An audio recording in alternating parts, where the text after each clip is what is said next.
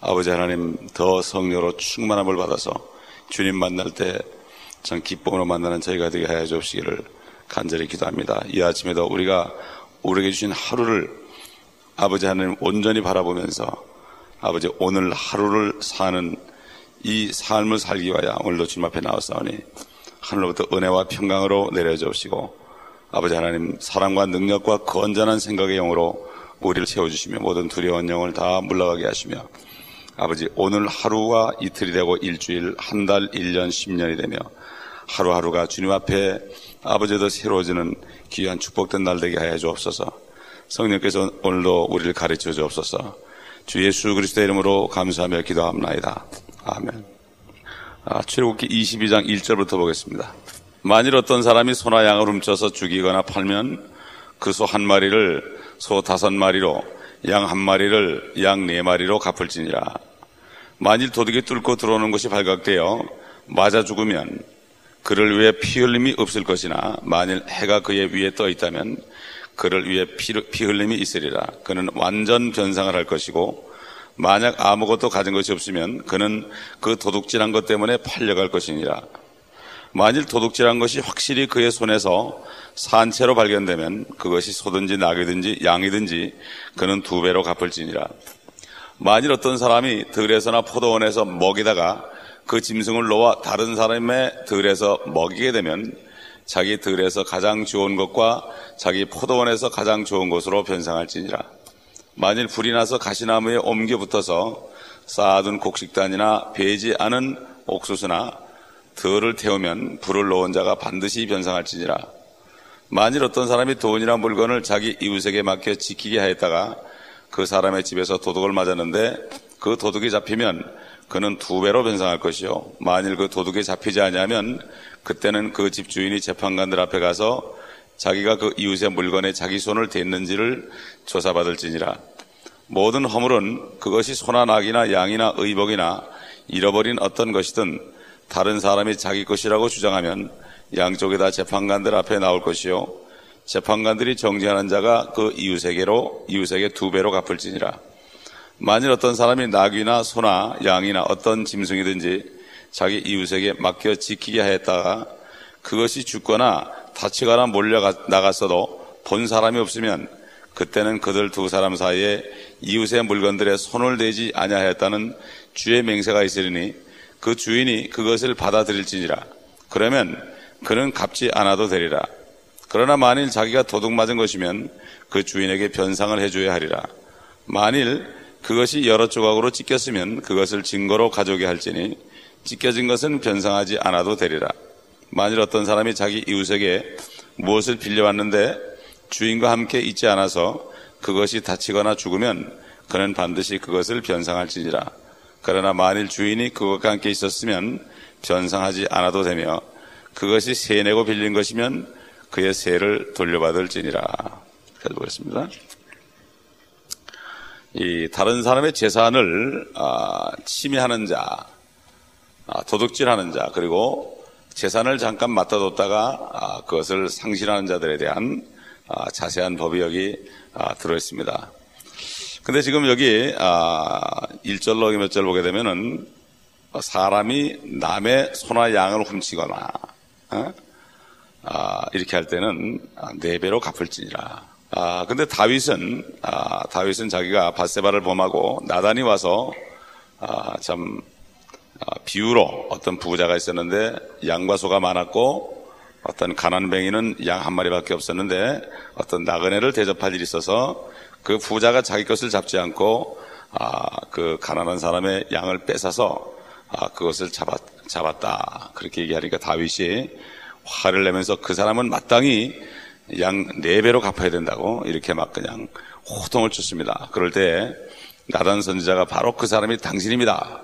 하고 이렇게 얘기했어요. 읽어보게 되면은 여기 훔친다는 것이 단순히 남의 것을 훔치는 것만이 아니라 힘이 있는 사람이 연약한 사람 것을 취하는 것도 이것도 훔치는 것이 되죠. 아, 그렇기 때문에 아, 사실 다윗왕은 이러한 율법을 훤히 알고 있었습니다. 그 왕이 얼마나 바쁜 사람입니까? 그런데도 율법 말씀을 율법 말씀이 그 안에 있었단 말이에요. 그래서 그는 아, 참복 있는 사람은 하나님의 아, 주의 율법을 즐거하며 그 율법을 취하러 묵상하는 자로다 그랬습니다.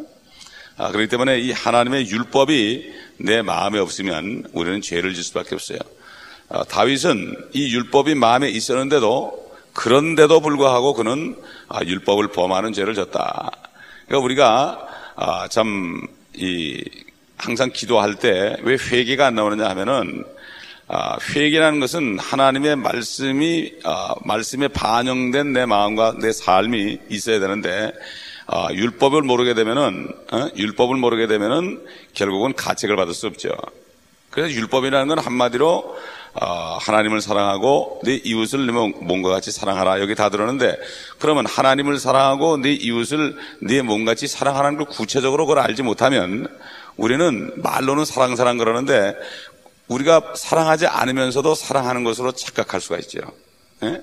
그렇기 때문에 이 하나님의 말씀이 음, 얻게 되면은 우리는 죄 가운데 살면서도 죄인 줄 모르게 되고 그렇게 되면 하나님과 교통이 끊어지게 되고 하나님과 교통이 끊어지게 되면은 세상 것이 더 좋고 보이고 참 들리는 것이 더 좋다 이런 얘기예요. 예? 하나님의 말씀이 별로 사모가 안 되는 거예요. 그러나 정말 아, 하나님 말씀 안에 들어가서 나를 깨끗하게 하는 사람은 그저 때만 돼도 말씀을 펴놓고 묵상하는 걸 좋아하지 다른 것을 보고 듣는 것을 별로 좋아하지 않는다. 아, 그렇기 때문에 아, 우리는 이 하나님의 말씀이 없으면 영적으로 둔해지기 때문에 죄를 지면서도 죄를 지는 줄 모르게 되는 거죠. 에? 옛날 바리새인들은 율법을 아, 그들이 뭐 아, 항상 써가지도 아니고 아, 이렇게 했지만 마음판에 새기지 않았기 때문에 그들은 자기들이 율법을 지키지 않으면서도 아, 율법을 지키는 줄 착각했어요. 요즘 말하면 성경을 끼고 다니면 내가 아, 말씀대로 사는 것으로 착각하는 것 똑같아요. 예수님께서 너희가 입술로는 나를 존경하지만 네 마음은 내게서 멀더다 그랬어요. 내 마음속에 무엇이 들었는가? 눈을 감으면 하나님의 말씀이 쫙 생각이 나는가? 내가 누구하고 대화를 할 때나 또는 아, 주님이 주신 모든 것들을 내가 가지고 주님을 섬길 때 정말 그때그때 주님의 음성을 듣고 거기에 화답하며 생활하고 있는 자 아니면 그저 하루하루를 그냥 적당히 적당히 지나는가 우리가 이것을 아, 잘 봐야 됩니다. 이 다윗은 이 율법을 알고 있으면서도 자기 자신이 도둑질한 걸 몰랐어요. 예? 이 양심이 둔해져 그런 겁니다. 어? 하물며 우리가 어? 얼마나 노력을 해야만 되겠냐 이거예요. 얼마나 구원은 그냥 받았어요. 구원을 받았기 때문에 우리는 이제는 깨끗해진 양심을 우리가 항상 주의 피로 씻어가지고 더럽히면 안 된다 이거죠. 예? 그러므로 아, 사실 거울을 보면 볼수록 우리는 점점 더 꾸미게 되죠. 거울은 바로 하나님의 말씀이죠. 하나님의 말씀을 보고 묵상하지 않으면 우리는 내 얼굴에 뭐가 묻었는지도 알 수가 없는 겁니다. 어? 그렇기 때문에 이 하나님이 오직 하면 이렇게 자세하게 율법을 줬을까? 우리 인간이 어? 우리 인간이 육신을 가지고 사는 동안에는 죄 때문에 이게 죄 덩어리이기 때문에 이런 법이 없으면 안 된다 이거예요. 미국에 이런 법이 없기 때문에 그러기 때문에 사람들이 다 법을 피하고 변호사나 검사들은 서로 이렇게 잘 짜가지고서 어? 어찌하든지 서로 좋게 해서 돈이라 벌어먹고 어? 그저 또 죄진 사람은 어떡한지 빠질 구멍 돈 많은 사람은 돈을 써가지고 빠질 구멍을 하고 돈 없는 사람은 당하고 야, 이런 걸 보게 된다 이거예요 에? 그래서 아, 우리는 이 말씀 한마디 한마디가 하나님이 직접 말씀하셨다. 하나님이 이 모든 말씀을 직접 하셨다는 사실을 우리가 절대로 망각해서는 안 되는 거예요. 근데 성경을 봐도 하나님이 말씀하신 것을 안 들리면 이게 보통 문제가 아니에요. 이거. 보통 양심이 둔해진 게 아니에요. 그저 말씀이 들으면 그냥 정신이 바짝바짝 나야 되는 거죠. 예? 그러니까 우리가 기도해서 아, 우리 죄를 씻어버리고 아, 용서받고 불의로부터 깨끗해지지 않으면 우리 양심이 더러지기 때문에 그렇기 때문에 이 말씀이 와도 별로 아, 역사가 일어나지 않아요. 말씀을 읽어도 한참 읽다 보면 뭘 읽은지도 모르고 그냥 지나가 버린단 말이에요. 예? 그 특별히 그 7절부터는 7절부터는 그 어떤 사람이 어떤 물건을 어, 빌려주거나 또는 꾸거나 그리고 보관할 때에 아, 여기에 책임 있는 것들이 나옵니다. 자세하게 나옵니다. 다른 사람의 것을 지켰다가 도둑을 맞으면 두 배로 변상해야 된다. 에? 또 도둑이 잡히지 않으면은 아, 그 맡은 사람이 아, 도둑질하는지 그거를 조사를 받아야 된다. 그리고 아, 또 만약에 어떤 사람의 허물이 나타날 땐 두 배로 갚아야 된다. 아, 그리고 아, 이웃에 맡겼다가 죽거나 다치거나 몰려 나갔어도 본 사람이 없으면 어? 아, 맹세를 해야 된다. 주인이 절대로 내가 훔치지 않았다. 어? 맹세를 하게 되면은 그걸 받아들이고 갚지 않아도 된다. 근데 하나님 앞에 맹세하는 거죠. 이거 보통 무서운 게 아니죠. 하나님 앞에 맹세했다가 안 되면 자기 죽는 거죠, 사실. 은 물건을 안 갚으려다 죽는 거죠. 아, 그리고 여러 조각으로 찢긴 게 발견됐다면 아, 그 찢긴 것들을 다 가져오면은 증거물로 채택돼서 변상하셔도 된다. 그 다음에 어떤 사람이 세를 냈을 때 주인이 함께 있을 때는 아, 그럴 때 손실됐을 때는 변상하지 않아도 되고 아, 세 내고 빌린 것은 바로 세를 받는 것은 아, 그런 위험 때문에 그런 것이다. 이렇게 여기 말씀이 쭉 나오는데 사실 결국은 우리가 하나님의 것을 아, 우리가 다 받아서 보관하고 있는 것입니다. 우리 육신도 우리 몸도 하나님의 것입니다. 왜냐하면 우리는 구원받은 사람은 십자가에서 주님과 함께 죽었다가 다시 주님이 살려줬기 때문에 피로 값주고 사신 것이다. 주님의 몸이다. 아, 모든 아, 우리의 시간도 주님의 것이고 또 우리가 가진 물질도 주님의 것이고 또 우리의 가족들도 주님의 것이고 이 모든 것이 주님의 것인데 우리가 맡아 있는 겁니다. 잠시 맡아 있는 거예요. 그렇기 때문에 청직이다. 청직이다. 그래서 예수님께서 그참 아, 지혜로운 청지기에 대해서 말씀했죠. 그 청지기가 그 주인의, 주인의 것을 허비했습니다. 허비할 때 그 주인이 그것을 알고 이제 그를 쫓아내려고 그럴 때 아, 그는 그때부터 주인이 맡겨준 재물을 가지고 다른 사람들을 막 도와주고 갚아주고 막 그랬어요. 예? 그럴 때 이 청지기의 그 주인이 아, 그 청지기를 칭찬했습니다.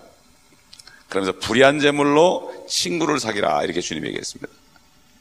불의한 재물로 우리에게 맡겨준 것들 재물이 비록 더러운 재물이지만 세상 것이지만 하나님이 맡겨줬습니다. 왜 맡겨줬느냐? 그 더러운 것을 가지고 친구를 사귀라고 맡겨줬다.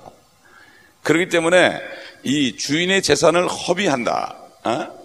허비한다. 옛날에 그 마리아도 어, 평생 모은 300데나리나 되는 그 감성 향유를 주님 앞에 다 부었을 때 제자들이 허비한다고 그랬죠? 허비한다. 우리는 주님을 위해서 또 죄인들을 위해서 그들을 구원하기 위해서 허비해야 된다. 그렇기 때문에 우리가 아, 물질을 잘 쓰지 않는 것도 여기에 지금 아, 남의 것을 맡았다가 잃어버리고 도둑 맞은 것과 똑같은 겁니다. 똑같은 거예요. 왜냐하면 그걸 어떻게 할 수 있는가 하면 다윗이 자기의 양을 훔친 적이 없는데 에? 예?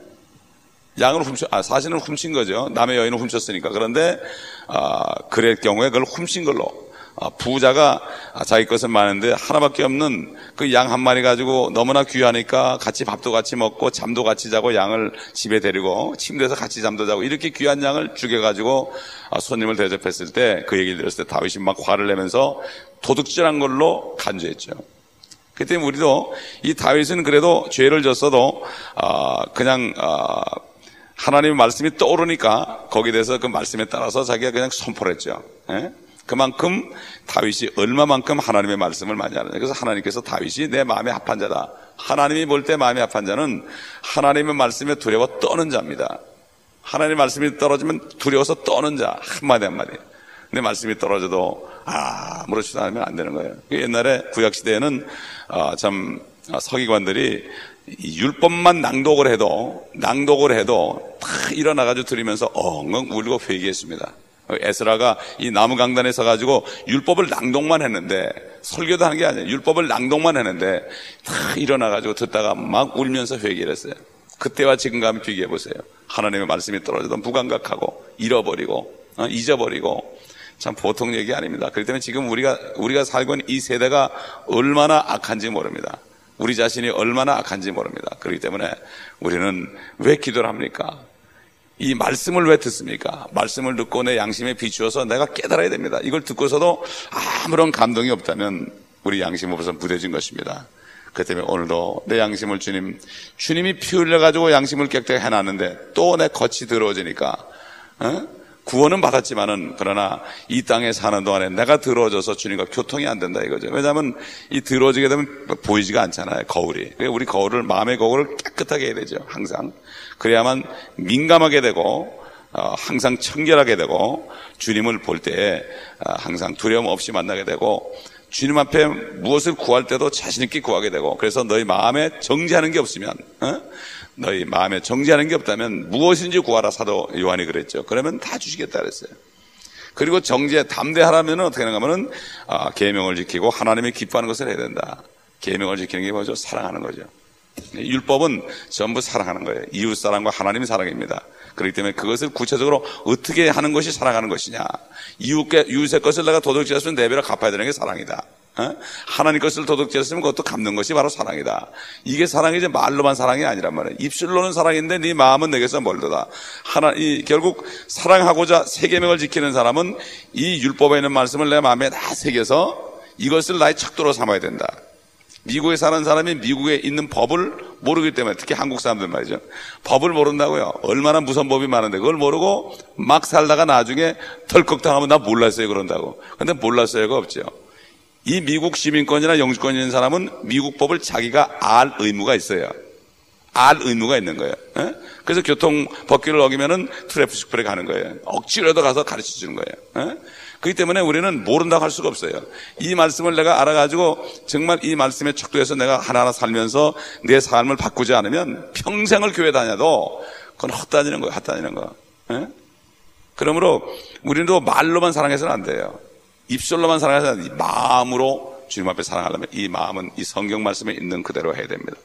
그래서 미국이 지금 십계명을 다시 아, 공공기관에 아, 붙여서 지금 또 운동을 시작하는데 이 미국의 십계명을 떼버린 다음부터 더 아이들이 예? 학교에 마약이 막 아, 범람하고 총기 사건이 범람하고 그래서 십계명을 딱 보면은 뭔가 보는 게 있잖아 살인하지 말지니라 간음하지 말지니라 도덕질하지 말지니라 항상 보면 되네 범어를 공경하라 이걸 계속 매일 암송하고 보면 되는데 이걸 안 하니까 이렇게 타락한 거예요 미국이 이제 깨닫는 거예요 지금 예? 그렇기 때문에 아, 바로 십계명 속에 모든 율법이 다 드는 거죠. 어? 다 드는 거예요. 우리는 율법주의가 아닙니다. 그러나 율법은 우리가 성대 생활하는데 지침이 되는 거죠. 또 세 계명을 지키는데 지침이 되는 거지. 그래가지고 우리가 사랑하는 주의 계명을 지키는 거예요. 우리도 지켜야 되는 거예요, 계명을. 세 계명을 준원이 그랬습니다. 그러나 우리는 지킬 수 있어요. 성령이 있기 때문에 기도하면은 하나님의 사랑이 우리 마음에 부음받으면은 저절로 지키게 되어 있습니다. 그렇기 때문에 이 율법은 우리가 떨어질 때 깨닫게 하기 위해서 죄를 깨닫게 해주신 것입니다. 예? 더 우리가 죄님을 깨닫고 죄를 질 때마다 주님 앞에 더 가까이 나가고 은혜 감사라고 우리에게 주신 것입니다. 그러므로 그렇기 때문에 이 말씀을 줬지 그렇지 않으면 왜 구약을 우리에게 줬겠어요? 예? 이것을 깨닫고 이 성경 말씀을 주야로 묵상하면 그 사람은 신학교에 신긴 나무가 시절을 쫓아 과일을 맺듯이 그 만사가 형통하리로다. 무엇이 안 될 때는 항상 우리는 이 말씀을 가지고 주님 앞에 무릎을 꿇고 어? 말씀에 따라서 회개하고 기도해야만 빨리빨리 응답이 되는 겁니다. 그러지 않고 그냥 늘어지는 사람은 결국 미련한 사람이 되는 거예요. 어? 계란으로 파헤치게 되는 겁니다. 그래서 우리는 이 율법서를 공부하는 동안에 정말 이 마음판에 새기고 묵상함으로 정말 다윗이 말한 것처럼 복 있는 자들이 되어야 됩니다. 그러므로 이 복을 다른 사람에게 나눠주는 사람이 되어야 됩니다. 기도하겠습니다. 아버지 하나님, 참 하나님께서 인간의 악함을 아시고 하나를 이렇게 디테일하게 법을 만들어 주셨나이다. 이 미국만 해도 참 하나님의 말씀의 법으로 있던 법들이 다 사라져 버리고 이제는 사람을 죽인 사람까지도 뽀젓이 걸어 다니는 이런 때가 되었습니다. 아버지 죄를 짓고도 아버지 돈만 쓰면은 아버지 형을 받지 않는 빠져나오는 이런 때가 되었습니다. 가난한 자들은 좀 도둑들은 다 아버지 감옥에 들어가는데 큰 도둑들은 다 사는 이런 때가 되었습니다. 아버지 하나님의 말씀을 법으로 살면은 축복을 받을 텐데 하나님의 말씀을 멀리하여 이런 저주 가운데 있습니다. 하나님을 믿는 성도들까지도 이것을 깨닫지 못하는 때가 되었습니다.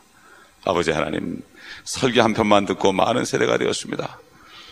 아버지 하나님 불쌍히 여겨 주시옵시고 참 이 교회 성도들이 정말 하나님의 말씀을 자세히 듣고 묵상함으로 그 법이 마음에 있으므로 아버지 마음이 항상 깨끗함으로 주의 피로 정결함을 받고 성령의 기름 부은 가운데 영적으로 민감하여서 이제는 죄를 멀리하고 의로운 삶을 살며 정말 그리스도의 향기를 풍기며 아버지 많은 죄인들을 주께로 인도하는 한 분한 분이 되게 도와주옵소서.